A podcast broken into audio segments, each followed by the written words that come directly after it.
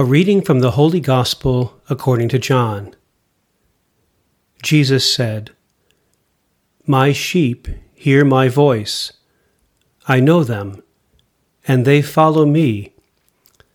I give them eternal life, and they will never perish. No one will snatch them out of my hand.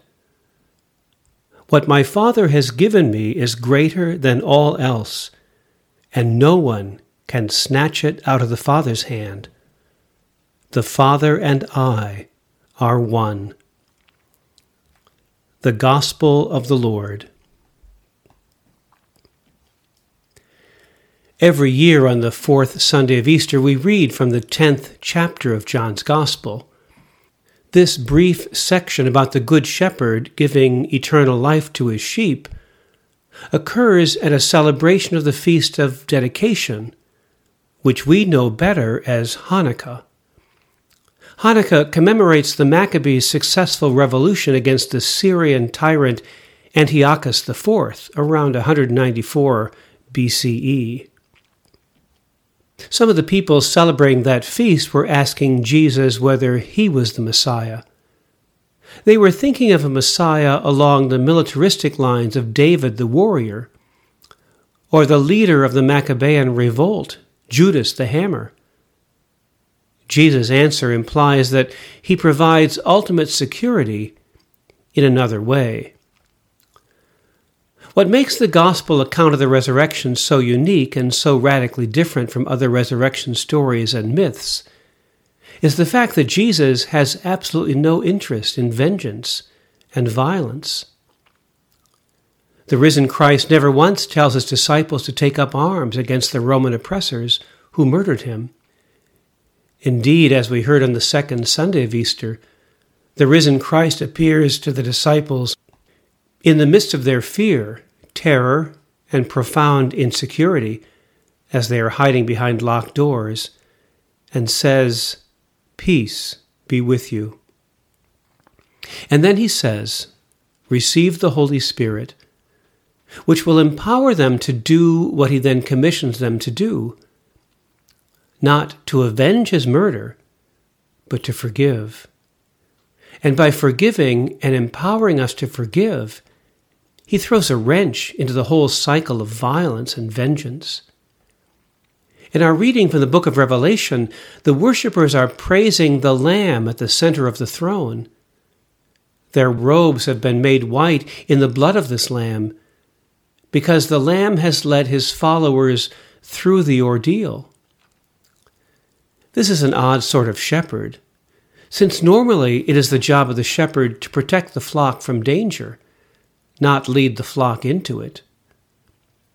In the first chapter of the Gospel of John, John the Baptist declares, "Behold the Lamb of God who takes away the sin of the world." The book of Revelation gives a picture of this Lamb. The language of Revelation is strange to us because it uses the language of the ancient temple liturgy. On the Day of Atonement, or Yom Kippur, the high priest, wearing a white robe, enters the Holy of Holies and sprinkles the blood of the Lamb that was sacrificed onto the mercy seat. Then the high priest comes out of the Holy of Holies and sprinkles the blood of the Lamb on the people. So instead of humans sacrificing someone or something to placate some otherwise non-forgiving God, in the temple liturgy, God's creative, saving, redeeming activity is poured out to us, despite our human sinfulness. The multitude in white robes from every nation, tribe, people, and tongue, standing before the throne of God and serving day and night in the temple, are that royal priesthood. The blood of the Lamb has made their robes white.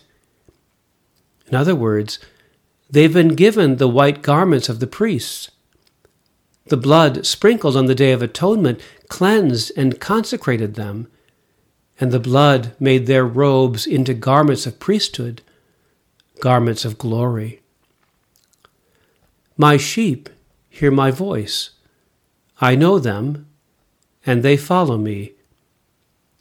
As the Good Shepherd, Jesus is not just leading us externally by walking in front of us. Jesus is leading us from within, speaking in a voice that we learn to hear as quite distinct from bandits and robbers who come to destroy, or hired hands who run away when there is danger.